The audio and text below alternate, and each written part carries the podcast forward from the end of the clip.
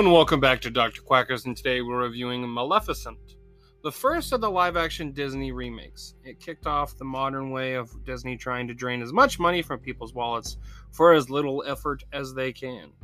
Now, I am guilty of seeing this movie when it came out in theaters because of the classic Disney princess movie. Uh, Maleficent is my favorite. Uh, of the classic Dis- Disney princess movies, Maleficent is my favorite villain.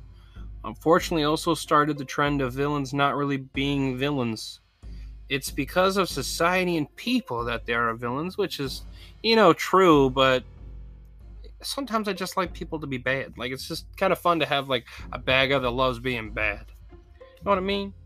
Um, I understand how the type of writing came to be, but can't we just have a villain for villain's sake? I don't want that no more. I mean, like the Joker, like it still was like, see, this is what makes a Joker, but it was never like oh, like we shouldn't blame Joker for being the Joker. It's still like, nah, he's he's still fucking batching insane. So I'm okay with the Joker movie, but some of these ones I'm not a big fan of. Like I talked about that in Cruella. Uh, to be fair, this movie came up before that type of story was done all the time, so it's not being judged as hard as I normally would. Uh, plus, she isn't given a ton of character development in the original film, besides making sure you know that she is evil. I don't think the story is groundbreaking, and the beginning of the movie is kind of boring. The movie doesn't pick up until she dons the evil moniker. Uh, obviously, Maleficent. And honestly, it does look pretty good. I think she does look all very much like Maleficent. Um, I do think it was a good choice with Angelina Jolie. I'm usually not the biggest Angelina Jolie fan. Like, I, it's not that I'm against her. I'm just never like, ooh, Angelina Jolie, um, unless it was Tomb Raider. But uh, yeah, I thought it was not a bad choice. She does all right. Uh, the biggest obvious difference between this movie and the original is that she isn't actually evil. Her drive is to get revenge on the king for what he did to her. He cut off her wings by tricking her into thinking that he truly loved her because the old king said whoever killed her would be given his throne and marry his daughter.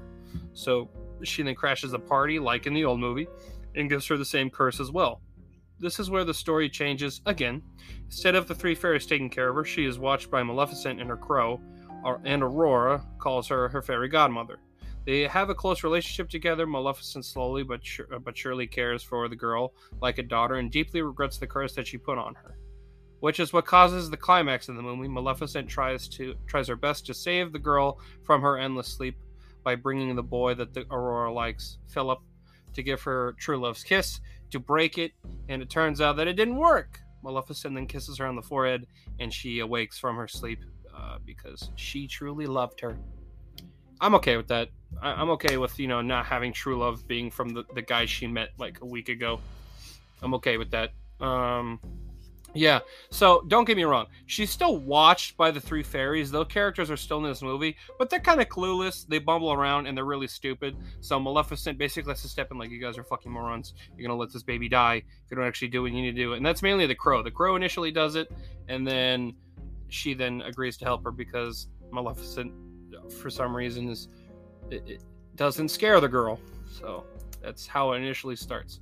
And I do find it funny how they had to have her daughter play the really young Aurora because all the other kid actors were scared by her, but for some reason her daughter just didn't give a shit and was like, "That's my mom." She she's just spooky looking right now, but still my mom. So that's kind of funny.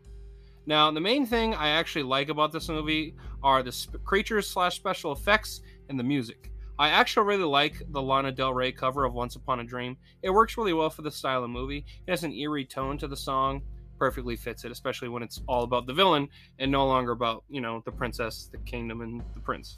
Um, so, yeah, I like it a lot. Plus, I just love the score overall. Uh, my favorite creature, uh, sorry, my favorite creatures of this movie are the ant looking tree creatures. They just look really cool. I like them. I like the way they fit. I like the way they look. I like all the creatures. Special effects look pretty good for this movie. Uh, it came out in 2014. I still look, I still think it looks pretty good. Um, I can't really think of any moment where I was like, "Oof, that looks rough." But uh, yeah, I really like the creature design. That was neat, and I think that's those are the two biggest improvements from the original. However, I do really love the soundtrack of the of the original Sleeping Beauty. So don't get me wrong. I think the creature design is the biggest up. But yeah, overall, I give this movie a five out of ten. I think it's just average. I don't think there's anything that's like I said in the beginning. The beginning of the movie is kind of boring. It drags. It doesn't really pick up until halfway through in the movie, And it's nothing like, oh my god, can you believe it? You're gonna guess the ending. You're gonna know what happens. So the story isn't like, oh wow, I can't believe it. What really drives it is like the two things I said: the music and the, the special effects and the creatures, and uh, actually Angelina Jolie's Maleficent. That's what get, makes it a five. Makes it an average movie. So I'm not saying it's bad, just an average movie. Right. Well, I hope you enjoyed this review. If you did, I reviewed a bunch of other TV show, movies, and anime, so if you're going to check that out, that's highly appreciated. Also, drop a follow whenever I stream it through. That way you get a notification when I post a review. Also, also, I stream on Twitch, dr underscore quackers66. So if you want to get to know me more, you know, talk to me about whatever, movies, uh, you want to recommend me a movie, you want to tell me you agree or disagree with an opinion of mine, that's where you can do it. So thank you, and I hope you have a fantastic day, my friend.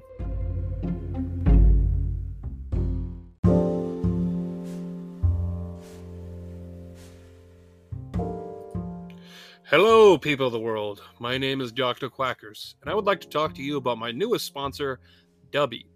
They are an energy drink company that has great flavors, awesome shaker bottles, clothing, stickers, and other great products. They are a jitter and crash free energy drink. They have 150 milligrams of caffeine and no sugar. They use high quality coffee cherries in their ingredients. Their drinks are loaded with vitamins and nootropics that help cognitive performance. They use the natural and patented ingredient Neurofactor, which has been shown in studies to boost brain performance. Dubby ships all over the world, so wherever you are, you can get your hands on this great product. They have limited edition flavors in shaker bottles all the time, so make sure you check the website today. Remember to use the code Dr. Quackers, one word, capital D, at the checkout for 10% off your whole order. It helps grow the podcast and stream. The more you help me, the better offers I can help get for you. So thank you, and please check out the sponsor.